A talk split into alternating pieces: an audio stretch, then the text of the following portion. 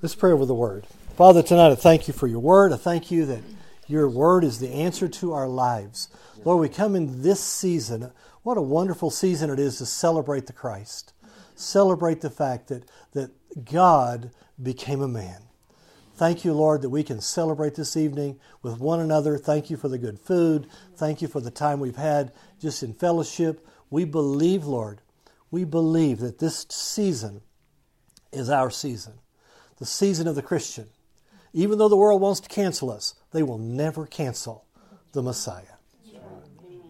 We give you thanks tonight for your word. In Jesus' name, amen. amen. As you know, Christmas is about Jesus. That is what Christmas is about. The scripture says in 2 Corinthians 9:15, "Thanks be unto God for his unspeakable gift."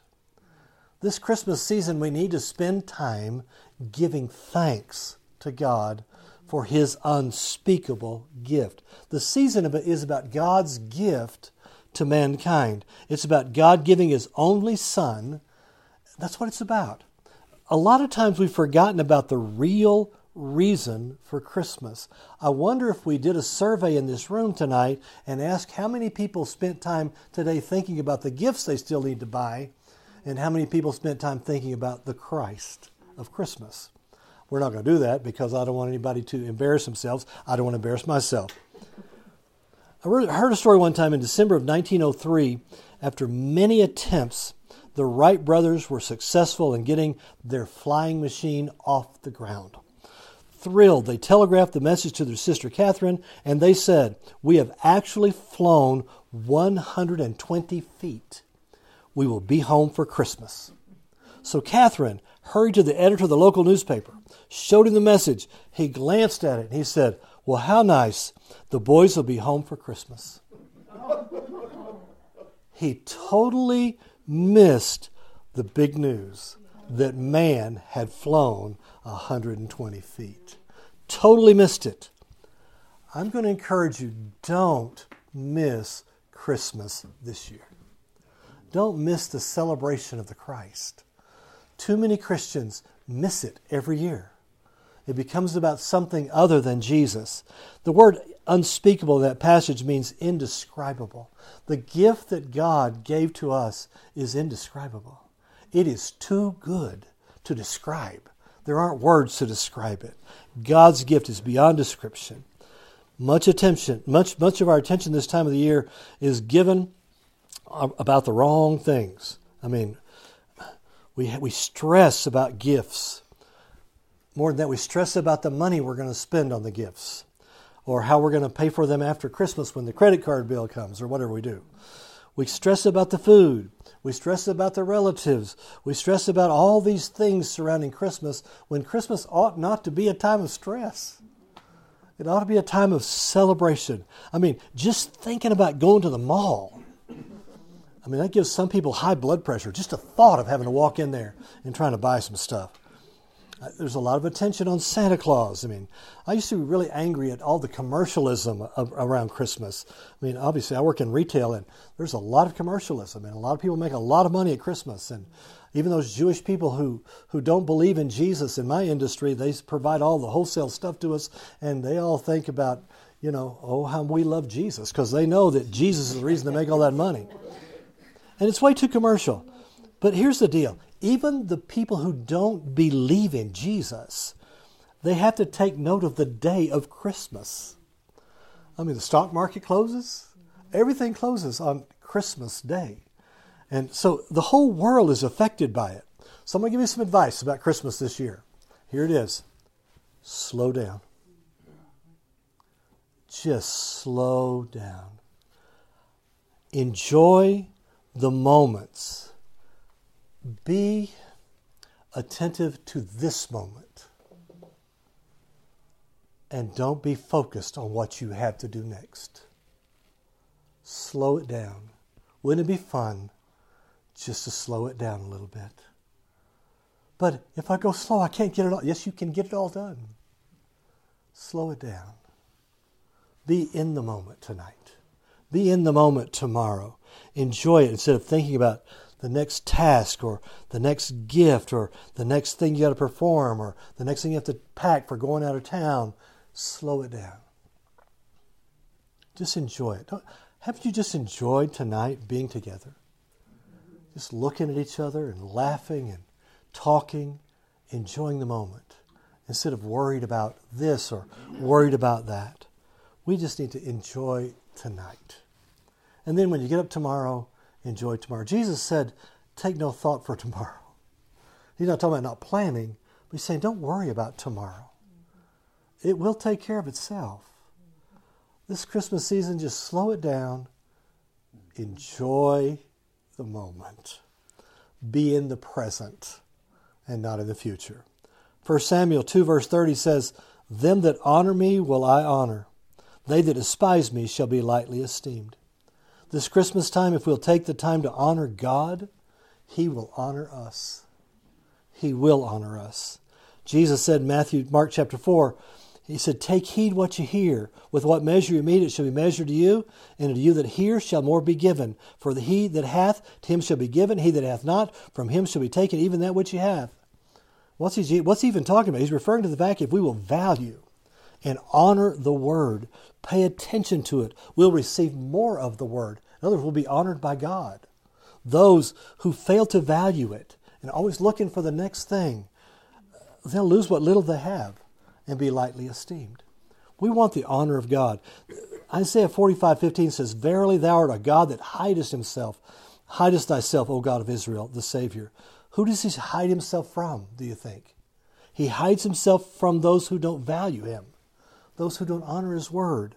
Those who honor him and will seek him, we will find him. He won't hide himself from us. This Christmas, I want us to find him. We have to have, we have to enjoy our traditions, but make sure celebrate Jesus. I don't know what your traditions are. I know at my house, every Christmas Eve, we tell the Christmas story. I've told the Christmas story every Christmas for 40 some years. Today, my children, if they're not in town, we, we, we, we video conference it and they do it with their kids and, and my grandkids and we tell the Christmas story. One year, it's such a big deal to my children. One year, my, my, uh, my sons, most of you know who they are, they're the videographers. They videoed it for all posterity. You can go on Vimeo and find it, and you can, uh, probably YouTube, and you can find my story of Christmas there because every year we value Jesus. We talk about him and talk about the reason we have this season, and we enjoy one another. So here, let's listen to this passage of Scripture. And it came to pass in those days there went a decree from Caesar Augustus that all the world should be taxed. And this taxing was first made when Cyrenius was governor of Syria, and all went to be taxed, every one to his own city. And Joseph went up from Galilee out of the city of Nazareth into Judea unto the city of David, which is called Bethlehem, because he was of the house and lineage of David, to be taxed with Mary his espoused wife, being great with child. And so it was that while they were there, the days were accomplished that she should be delivered. And she brought forth her firstborn son, wrapped him in swaddling clothes, laid him in a manger, because there was no room for them in the inn. We read that passage of Scripture every year at my house. Last year, I took three weeks and we talked about Christmas. We talked about things that aren't a part of the traditional Christmas story. And, and uh, I may do that again next year just because I didn't this year. We looked at why God called Mary and why and we discovered that she wasn't just some poor ignorant Jewish girl. We, we looked at Joseph and saw that he was a skilled craftsman. He wasn't a poor, unprepared partner with Mary in raising the Son of God. We, we talked about those things. We discovered why the Lamb of God was wrapped in swaddling clothes and why the angel appeared to specific shepherds and the message that he gave to them. Because he said, This will be a sign unto you. And it was to these specific shepherds. We talked about that. We saw the vast wealth presented to Jesus by the Magi who came from the east. And we talked about all those things last year. And many of you got a deeper revelation of what Christmas was.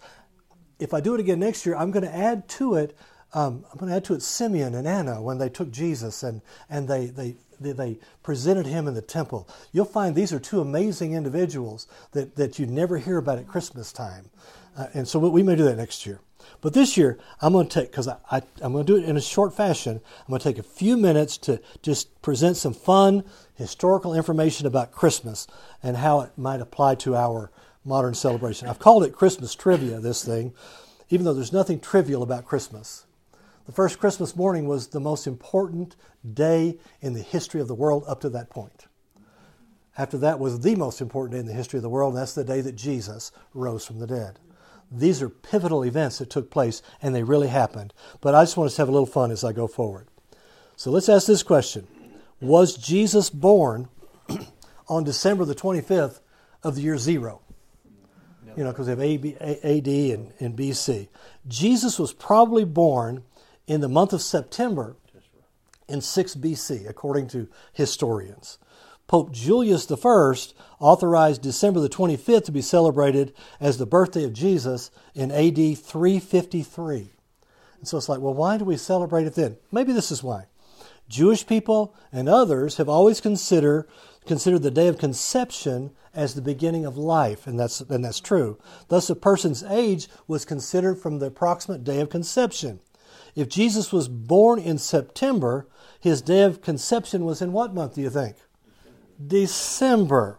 And since most believe that Jesus was born on Rosh Hashanah, which is the Jewish celebration of the New Year, it would mean his conception would have been in late December, possibly December the 25th. So that's not such a bad day after all. The purpose is not to celebrate the baby, the purpose is to celebrate that God became a man. God, God became a man so he could die for the sins of the world, and Jesus came to die for us. The purpose for Christmas so you and I could come into God's blessing while we're in this world and have heaven when we die. That's what Christmas is about. All right? The purpose of Christmas is the revelation of the Word of God. Now, I got up this morning and I realized it's 12 days to Christmas. And then I started thinking about the song the 12 days of Christmas. And it's interesting, when I was a child, I thought that was a silly song to sing at Christmas time. I didn't understand anything about it, and it baffled me. I mean, what in the world do Lord's a leaping have to do with Christmas? Or French hens, or swimming swans? Especially the partridge that won't come out of the pear tree. What does that have to do with Christmas? Well, sometime back I found out from, from 1558 until 1829, the Roman Catholics in England were not permitted to, to uh, uh, practice their faith openly. So, sometime during that era, this carol was written as a catechism for young Catholics. So, I'm going to explain it to you. Each element of the carol was code word for religious reality, which these kids could remember. This is going to help you sing these songs. Right, the partridge in a pear tree, the partridge was Jesus Christ and the children knew that. Two turtle doves were the Old and the New Testaments. Three French hens stood for faith, hope, and love. The four calling birds were the four Gospels of Matthew, Mark, Luke, and John. The five golden rings recall the Torah or the law, the five, first five books of the Old Testament. The six geese a laying stood for the six days of creation. Seven swans a swimming represented the sevenfold gifts of the Heavenly Father prophecy, serving, teaching, exhortation, and giving. The eight maids of milking were the eight beatitudes. Nine ladies dancing were the nine fruits of the Holy Spirit love, joy, peace, long suffering, gentleness, goodness, faith, meekness, and temperance.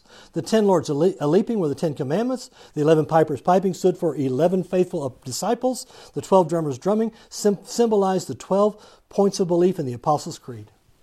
So there you have some history about Christmas for today. See, you never even knew that, did you? You just thought it was a silly song. And now, now you know it's about something. I mean, I think it's enlightening that we know something about it. So, we want to make Christmas about the Christ. That song is all about the Christ. All right? So, I'm going to finish this in 15 minutes. Let's talk about Santa Claus for just a minute. No, it's already, it's already been 15 minutes. I've been timing you. Okay, well, I'm not going to make it 15 minutes, so from somebody said start now, so I'm taking that. now, Christmas has a lot about Santa Claus, right? I used to be mad at Santa Claus. I mean, Santa, you move the end from the middle to the end, what do you get? Satan. I used to think that. but then one time, I was at the mall, I, I think in Amarillo maybe, and I saw this statue of Santa bowing and offering a gift to the baby in the manger. And I thought, well, I wonder about that. So I began to do a little research, this is some time ago, about Santa Claus. Where did all that come from? Listen to this. I'm just going to read it from what I did years ago. we're going to look at St. Nicholas. The story of Santa Claus begins with Nicholas, who was born during the third century in the village of Patara. At the time, the area was Greek and is now on the southern coast of Turkey. His wealthy parents, who raised him to be a devout Christian, died in an epidemic while Nicholas was still young. Obeying Jesus' words to sell what you own and give the money to the poor, Nicholas used his whole inheritance to assist the needy, the sick, and the suffering. He dedicated his life to serving God and was made the Bishop of Myra while he was still a young man. Bishop Nicholas became known throughout the land for his generosity to those in need, his love for children, his concern for sailors and ships. Under the Roman Emperor Diocletian, who ruthlessly persecuted Christian, Bishop Nicholas suffered for his faith, was exiled, and imprisoned. In those days, the prisons were so full of bishops, priests, and deacons that there was no room for murderers, thieves, and robbers. After he was released, this is interesting, he attended the Council of Nicaea in AD 325. And there, he was a fighter for biblical doctrines of the church when others wanted to stray. Hence, he signed the Nicene Creed. Did anybody know that? Santa Claus signed the Nicene Creed. Let me read the Nicene Creed to you. I believe in one God, the Father Almighty, maker of heaven and earth and of all things visible and invisible, and in one Lord Jesus Christ, the only begotten Son of God, begotten of his Father before all worlds, God of God, light of light, and the very and very God of very God, begotten, not made, being of one substance with the Father, by whom all things were made. For us, men, and for our salvation, came down from heaven, was incarnate by the Holy Ghost of the Virgin Mary, and was made a man he was crucified also for us under Pontius Pilate. He served and was buried. He suffered and was buried. And the third day he rose again according to the Scriptures. He ascended into heaven. He sitteth on the right hand of the Father. And he shall come again with glory to judge both the quick and the dead, whose kingdom shall have no end. And I believe in the Holy Ghost, the Lord, the giver of life, who proceedeth from the Father and the Son with the Father and the Son together, is worshipped and glorified, who spake by the prophets, and I believe in one holy Catholic and Apostolic Church. I acknowledge one baptism for the remission of sins, and I look for the resurrection of the dead and the life of the world to come. Amen. Amen. Now, how would that be if Santa Claus came down your chimney and said that to your children right there? Man. Man. Catholic means universal in this passage. It's the universal church, is what he's saying. He's not talking about the. Yes, he's not talking about the Roman Catholic Church. He's talking about the universal church. I mean, Santa Claus, Nicholas, was a man of God. He gave his life for the gospel. I heard a story of a poor man with three daughters, and in those days, a young woman's father had to offer prospective husbands something of value, a dowry for them. The larger the dowry, the better chance the young woman to find a good husband. Without a dowry, a woman was unlikely to marry. The poor man's daughters, without dowries, were therefore destined to be sold into slavery. Mysteriously, on three different occasions, a bag of gold appeared in their home, providing the needed dowries. The bags of gold, tossed through an open window, were said to have landed in the stockings or shoes left before the fire to dry. That led to the custom of children hanging stockings eagerly, waiting for the gifts from St. Nicholas. And so, St. Nicholas was a gift giver. So I think it's important for us to realize that everything about Santa Claus isn't bad. He is not Jesus, he never will be, but he was a man who loved Jesus. And so this Christmas, we have a celebration of the Christ. So we read 2 Corinthians 9:15, "Thanks be to God for his unspeakable gift." Matthew 1:23 says, "Behold, a virgin shall be with child and shall bring forth a son, and they shall call his name Emmanuel," which being interpreted is God with us. Here's the Christmas story. Let this mind be in you, which was also in Christ Jesus, who being in the form of God thought it not robbery to be equal with God, but made himself of no reputation, and took upon him the form of a servant, and was made in the likeness of men. And being found in the fashion as a man, he humbled himself, and became obedient unto death, even the death of the cross. Wherefore God hath highly exalted him, and given him a name which is above every name, that at the name of Jesus every knee should bow, of things in heaven, of things in earth, and things under the earth, that every tongue should confess that Jesus Christ is Lord, to the glory of God the Father. That is the Christmas story. That God became a man. He became one of us and died for our sins. He was resurrected from the dead. He was the firstborn from hell.